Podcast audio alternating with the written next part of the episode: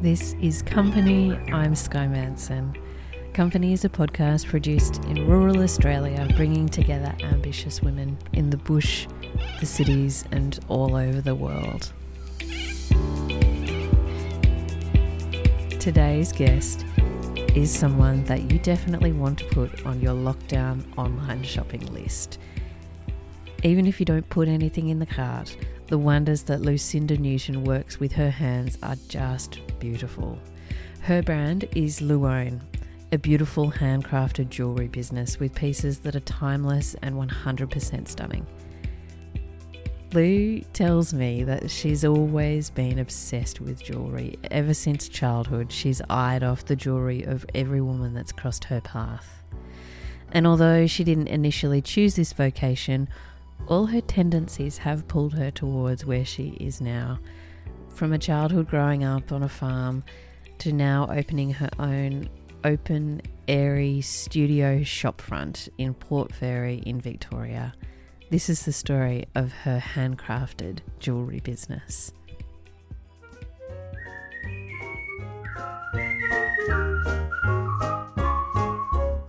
So, Port Fairy is a picturesque little coastal town about three, I like to say three, it's probably a bit over three, three hours from Melbourne.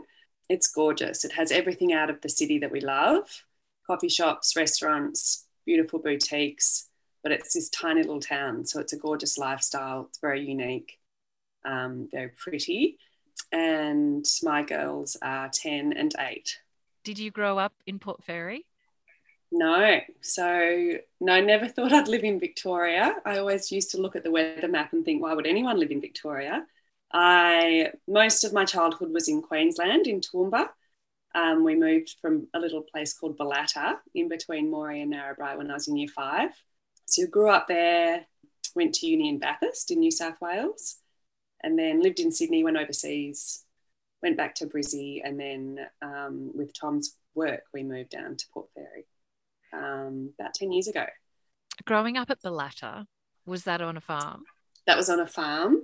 And then, um, then we moved and went to Toowoomba, and I love Toowoomba. It's gorgeous. Yeah, it's a big change. I, I did miss the farm for quite a while. I always wanted to be on a farm, but um, mum and dad had different ideas, and so we went to Toowoomba, and and yeah, that was a great spot to grow up as well. Tell me a bit about your childhood there and what times were like when you were growing up. Oh, I often think about this. It was great. I mean, I just think we had so much more freedom. Um, and I loved school, I have the best friends from school. And I often think about for my girls, like I'm such a worrywart. So I think they'll be like 20 before they can walk down the street by themselves. I just think there weren't as many distractions and things out there that I do think we were allowed to roam a little bit more back then. Great, it was a great spot. It's grown a lot since then. What drew you down to to New South Wales um, to, to go to university in Bathurst? Like that's a long way from. To I know it is a bit random, isn't it, from Queensland? But I knew that they had a good communications course, and if I'm really honest, I went to uni for the lifestyle. I just wanted to have that, yeah, the lifestyle of uni, really. I did PR and communications there. Um, I had a cousin who had been there and it had a good reputation. And I think I would have loved to have gone to Sydney, but I, the uni that I wanted to go to didn't have a college. So, being from Queensland and meeting new people, I thought the college was a good idea. So, I went to ended up in Bathurst. And being a jewelry designer is sort of a, quite a far cry from um, comms and P and PR. Yeah.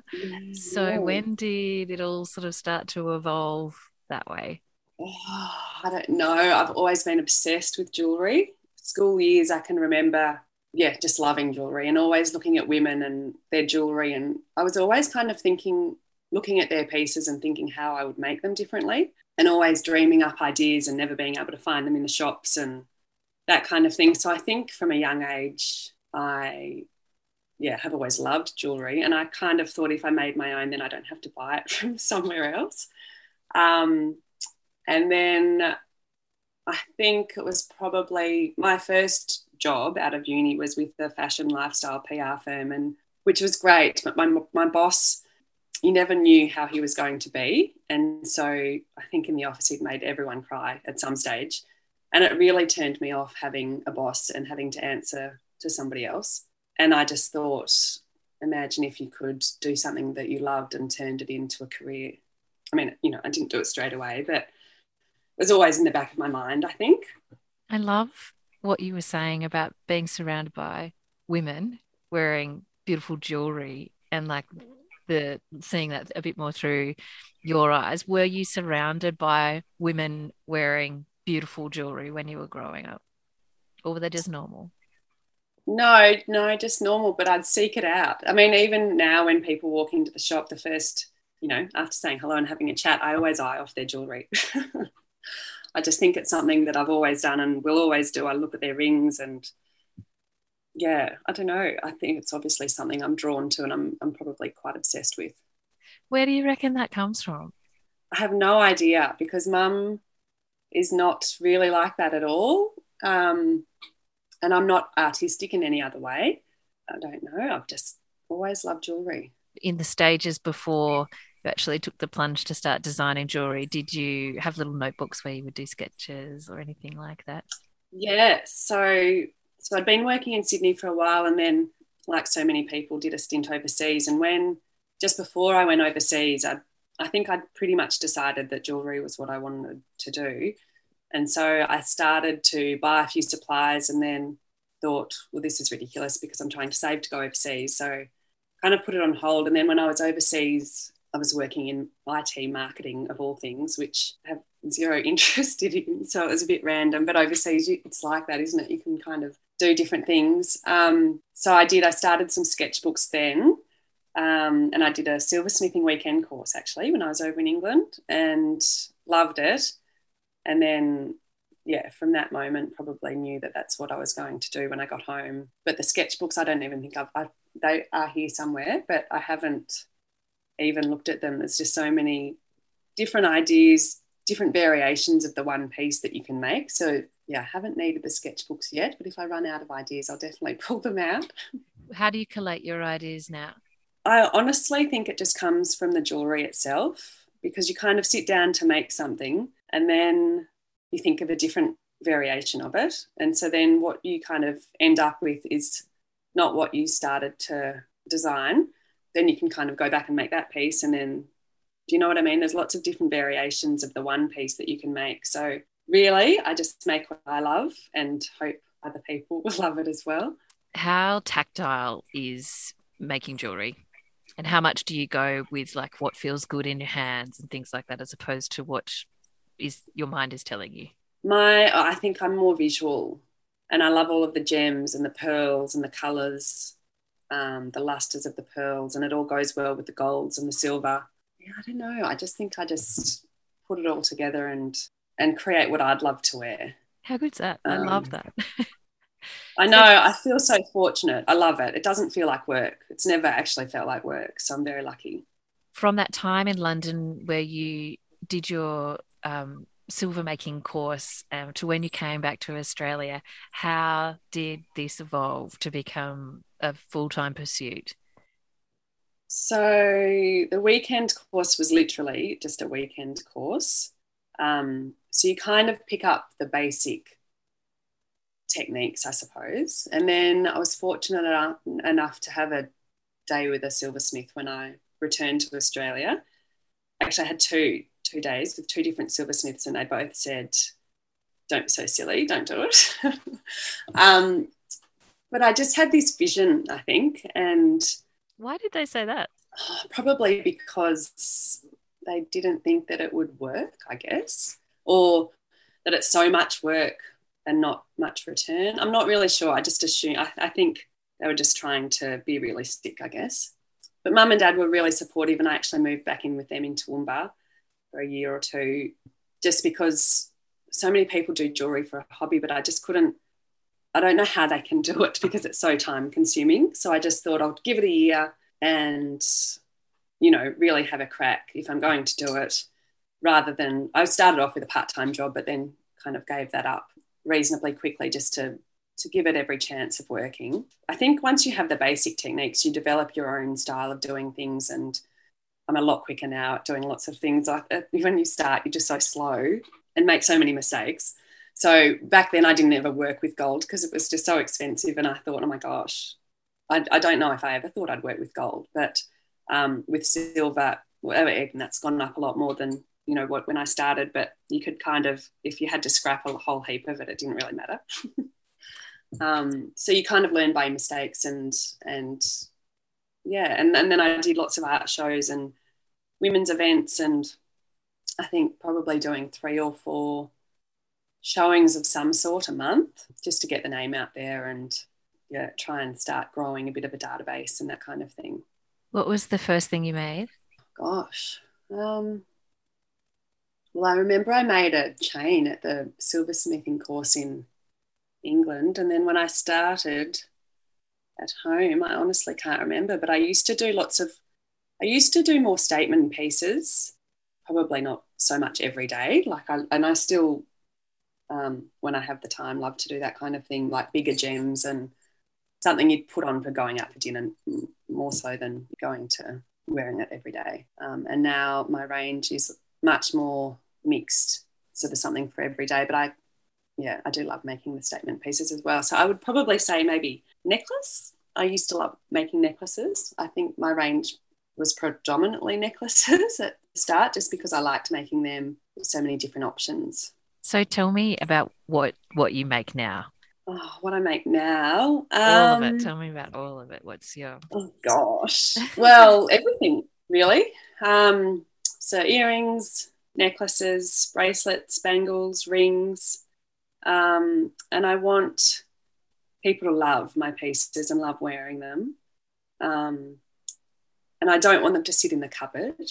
So I kind of I try to make pieces that I think people will wear often, or if not all the time. Um, and I love the idea of my pieces all being worn together, layered, and that might be, you know, a couple of necklaces, but also with the bangles, and it goes nicely with the rings and the earrings. Um, so I do use a lot of gold now, which I'm quite obsessed with. I never even used to like gold. I was always a silver girl. So I still do the silver and South Sea pearls, freshwater pearls, lots of different gems, and I just dabble in a little collection of diamonds as well a bit of everything, Sky. I have to tell everybody how gorgeous you look today. So you're just wearing a black oh. turtleneck, and you've got. Uh, can you tell me how much jewelry jewelry you are wearing? Because there is lots of layers going on, and it does not look overstated one little bit. How do you, you approach dressing yourself with jewelry every day? Well, I know when I started, one of my mottos was um, something like think about what jewelry you want to wear and then work out your outfit around that. So I probably dress very simply and then I just love putting the jewelry on. But again, I've got a couple of necklaces on, but they all, my designs are very simple, I would say, and that's the feedback that I get as well. Therefore, hopefully, you can kind of mix it all together. Tell me about the necklaces you're wearing today. Like, can you explain oh, what they look like and what they are? Diamond pendant, and then I have a gold what I call a rectangular links necklace with a solid gold pendant, and then another little gold curb chain with a South Sea pearl pendant and some letter pendants. So some people might not wear it all together, but you can they look gorgeous by themselves or or layered together, I think. I hope. oh, they look so good. I would never think to use them all together. Do you and is that what you wear every day or just today? No, I do wear these pretty much every day. I often tell myself I need to wear something else so people realize I make other jewelry. But it is a little bit like a builder's house, I describe it, because I think most people would probably think I have this huge jewelry collection at home, but I don't because I have to sell it. so I have a few staple pieces um, and, you know, make myself a few things along the way. But um, yeah, I do try and mix stuff a little bit, but I do find I wear these every day. And what about rings and bangles? As a rule of thumb, how many of them do you wear every day?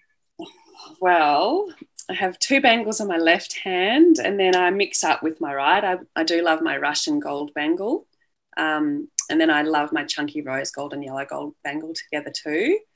Um, but I wouldn't mind actually this rectangular links necklace. I'd love a bracelet in that too. So that might be my next little treat to myself. and then rings. I know. you can make the treat to yourself that you don't have to I buy know. it. But also, exactly. it is money is time.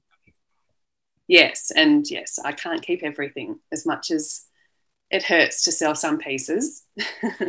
Does it? Tell me about that and how long it takes to build it, these beautiful pieces. I know it would be different for each and every one. Yeah. But... It depends what it is and if you've made something similar before. I think if it's the first time you're making a certain piece, it takes longer because you kind of experiment for a fair while and then until you're actually happy with it. But yeah, I love South Sea pearls. I love pink sapphires. They're probably the pieces that I struggle to sell because I just want to keep them all. But it is funny, you kind of make something else and then you move on relatively quickly to the next piece and love it just as much. So yeah, but it's it is fun having a shop and people will come back in wearing their pieces and I always love to see them again. What does your workspace look like? Is the shop and the studio as such? Are they together? Paint me a picture. They are together. Yeah. So I've had this is my fourth space in Port Fairy. Um, the shops are very tightly held, and so took me a while to get to this gorgeous um, street frontage position. Um, so it's all very white. And then um, I have my jewelry cabinets kind of towards the front, and then my workbench is at the back. I have actually a um, a side section of the store where my workshop was. Um, and then last year, between the lockdowns, I actually created a little side store um, supporting other Australian artists um, and makers. So that is now another little side project. So my workbench is now at the back, which is not as luxurious as a whole room, but um, it still works well. And I think people love the fact that they can walk in and see that actually the pieces are all handmade. That's so great. So people, it's quite a, an interactive experience. They walk in and they are actually walking into your studio. Yeah, yeah. So the workbench is at the back. Funnily enough, I have actually roped it off because um, I love that people can see it in the store and that you know they realise the pieces are all handmade. But when people get close to the workbench, I kind of get a bit funny because um, you know, there is a gas torch and there's chemical and my bench is a bit of a mess compared to the rest of the shop. So it's always, it's, I suppose, my personal space that I, I don't think I, I, like, I never thought I would feel like that, but it is, it's really interesting when people approach the workbench. I'm like, oh, I might just come around to the counter. uh, yeah.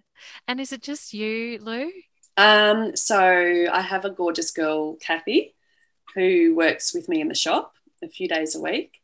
Um, and I make most of the jewellery. And my bangles are now made by a jeweller in Melbourne, just because um, he's a lot stronger than me.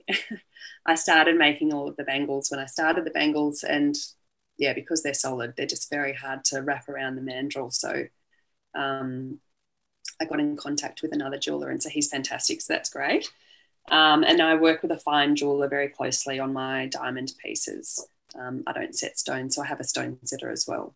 But yeah, everything else is me pretty much. Yeah. And tell me about how big your business is now from that idea that started overseas when you were living in London to spending a year in Toowoomba, living with your parents and starting your own jewelry. How how many sort of can quantify it a little bit? How how big is your business today? It's come a long way, Sky, but it's it's been a really slow, organic growth, I would say. So, like, um, yes, I'll be 15 years next year, actually. So now I, um, you know, I'm very fortunate to have a very loyal customer base and yeah, have a book full of orders constantly, which is so exciting and hopefully that will continue. It's it's funny because I mean, yes, it's a full time job, and I've managed to make a career out of it. So it is very exciting, and I, f- I feel very fortunate. It is a funny thing because you still get people walking in going, "Oh gosh, um, you you actually you have a shop. Is it worth opening? Like, um, and they kind of leave with this worried look, going, "Oh, good luck," and it's just such an interesting. Yeah, it's just really interesting that people don't. Well, I don't know if artists find the same, but um, when you're making something, yeah, it's just it's funny the um, the idea that some people have about it. So I've kind of grown to not let that worry me anymore, but um, I don't really know how to answer that. But yeah, it has taken a long time to grow.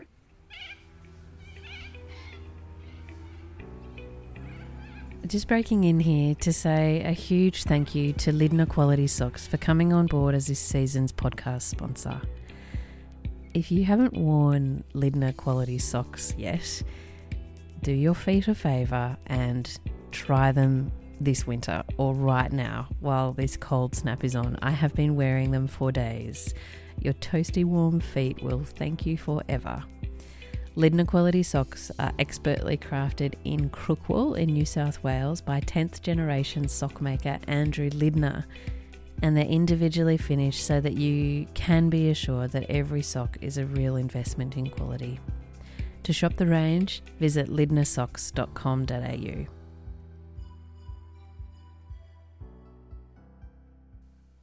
How many pieces would you make a year?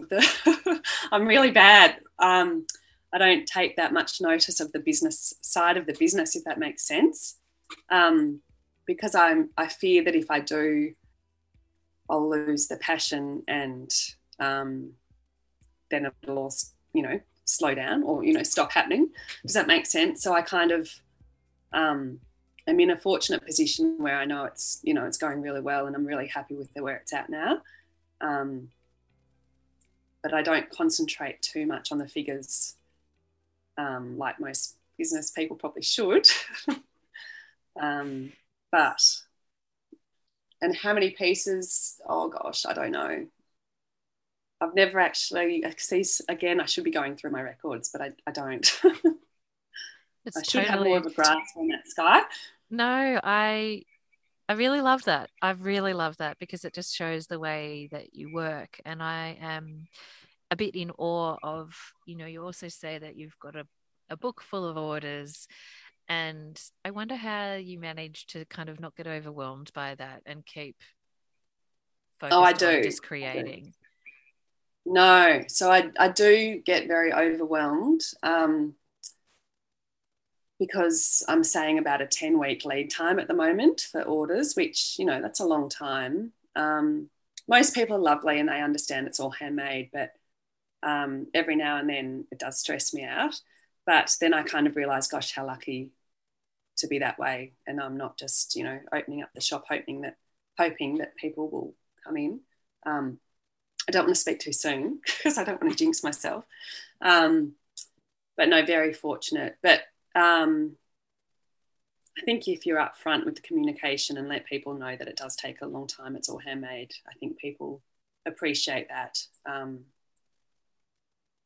and as as in in terms of creativity, it's hard when you've got orders. Um, I love having orders, obviously, but it does mean that your creative time is limited. Um, so I think last year I decided to have a creative day, and so no orders on that particular day. Um, just creating new things because you don't want people coming into the shop thinking, oh gosh, she doesn't have anything new. Um, and they might stop coming. That creative day hasn't happened, but oh. the idea, I know the idea is there and it will. I just need to get on top of everything. Um, look, to be honest, I'd love another jeweler, but I think I'm too anal. Um, and I, have thought about it a lot, but I just don't think that's the track that I that I want to go on. I don't know. I think it would be more stress. Yeah, it's um something that's so uniquely you. Must be yeah yeah. How could you how could you ever sort of uh, get get someone to? I don't understand how you could do that. Um, and it must be a huge thing to sort of hand over to to somebody else. I think exactly. I think that's what I probably would not be able to do very well. So I just kind of figure I'll just do it on myself. Yeah. I Which is probably not a good business de- decision. I love uh, on this podcast learning about people's daily routines and um, how they, whether they're morning people or evening people, and you just talking about trying to um, implement a creative day. So tell me about how, like, an average day for you. And then after that, I'm really interested to know about your sources of inspiration um, it's going to sound really boring, Sky. I don't know. I'm just like everyone else. I kind of, you know, I'd love to say I get up at five in the morning and do yoga or Pilates and go for a run, but I don't. I'm not really a morning person. My alarm goes off and I hit snooze quite regularly. Um, but if Tom's home, I'll get up and go for a walk in the morning with our um, Labrador, Rosie. And we're lucky enough to live by the beach. So walk along the beach. And every time I see that ocean, it's just so nice. You know, come back, do the school lunches and um, potter around. I've never been a rushed person. Um, and it's a bit of a joke in our house because I'm always like rushing to get out the door for that reason. But I do like pottering. um, and then to drop the girls at school and go into the shop, do orders, chat to people as they come in. Um, a lot of the sales in the store are orders. So um, they might people might see something they like in the cabinet, but they might want it longer or shorter or different size or a combination of different things. Um, so that's always fun. I love that part of it. Um, and for that, I do have a workshop at home as well, but I, I, really miss the contact when I work from home. So I, I am in the shop most of the time, and it's a gorgeous space. It's a lot nicer than my garage at home. So much prefer to be there. And then um, so then collect the girls from school and do sport if that's on. Um, and then yeah just into the dinner bath bed routine. And then um, and then mostly check emails at night. And then i'm a bit of an early bird as well to bed. So um, i'd love nothing more to be in bed at 8.30 but it's normally like 9.30ish same. I love bed. I know I so get into I. bed at 7.30 every evening. I know. How good would that be and um, what about inspiration, Lou? Where do you does it just come to you in your own mind, or do you yeah. love particular cultures or people or? No, I really just make what I love. Um, and as I said before, you do get so much inspiration from the pieces themselves. Um, I wish I had a better answer for that, Sky, because it's not that exciting. But I just, just make what I love and hope that other people like it too. Such a pure talent. I mean, yeah, to be able to do that and just um, drawing on things that you've making jewelry. A lot. yeah, it is. things that you've just seen and you can create it in your mind. It's absolutely amazing. The, the thing I wanted to ask you was are you reading or listening or loving anything in particular at the moment that we might be interested in? Oh, I've not been good with books for a fair while, but I have actually been reading the Natalie Walton Still um, and This Is Home books. Just, I'm finding it really interesting because it's all about trying to obtain this slower pace of life, which um, which I think would be awesome, but kind of hard to achieve at the stage of life we're in um, with little kids. Um, and I have been wanting to get a copy of um, Samantha Wills of Golden Dust. So I'm looking forward to getting into that as well. And are you much of a podcast listener? Um, I got into them a little bit last year when, you know, my doors were closed. So I was in the workshop and I'd put podcasts on. But um, and I love yours, obviously, Sky. And um, I love the Grazie Her and a friend of mine by Kimberly Finesse. But I don't, I don't have that much time really because in the shop, obviously, people are coming in and out, and then and then I'm at home with the kids. So, um, but I do, I do love listening to them, and you always get little bits and bobs of information that you can take away. But yeah, which is really good for Luone, for your business, what are your dreams and aspirations for it? Do you hope that it becomes bigger and could it include other things in the future or are you happy with things as I'm really happy, Sky. It's a really tricky one. If you'd asked me two years ago, it would probably be quite a different answer. But I've always wanted Luone to be a household name. I would love, yeah, I'd love everyone to know about Luone. Um, but I am very happy with where it's at. And I'm probably feeling a little less driven than I used to be. Maybe because it's at a spot where I'm really happy with. And if I can maintain it and, you know, have a bit more organic growth, that would be amazing. But I'd, I'd love a balance, to be quite honest, a bit of a life balance. Um, I have this fear of being 70 and looking back and thinking, gosh, all I did was try to grow my business. So I definitely don't want that. So I'm trying to trying to work on a bit of a balance and enjoy the journey, not all about the destination. What does balance look like for you? Oh, I don't know, more holidays, Sky, but you know, haven't yes, been happening please. for a little while now.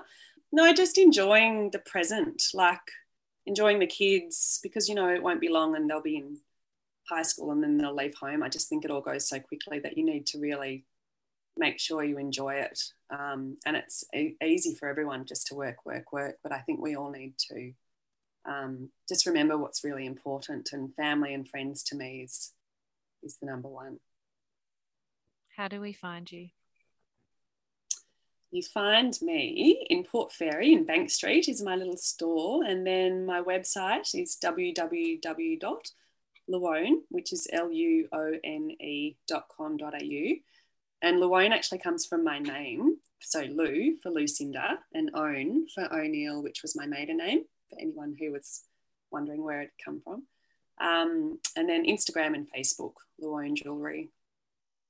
Um, yeah, so I'd love you all to have a little look and get in touch if you need any jewels and spread the word. That would be amazing. Um, it's been so lovely to chat with you. Even more lovely to see you, and even more lovely to see all your beautiful jewelry all over you. well, thank you so much, Sky. It's just such an honour to be here with you. Thank you for thinking of me. I'm really, yeah, it's really exciting.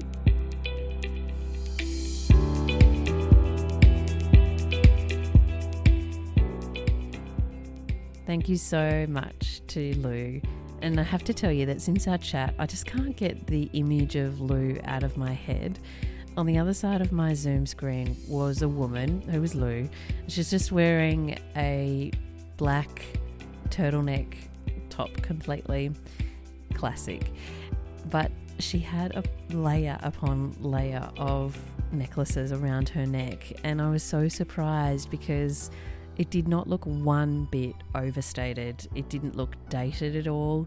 It just looked completely chic and classic. And I think that I'm going to be forever trying to replicate that look um, until until my days are done. she certainly knows how to make jewellery look good. You can find Lucinda at luone.com.au. Thank you so much to our season sponsor, Lindner Quality Socks and I'll be back with you next week with another story.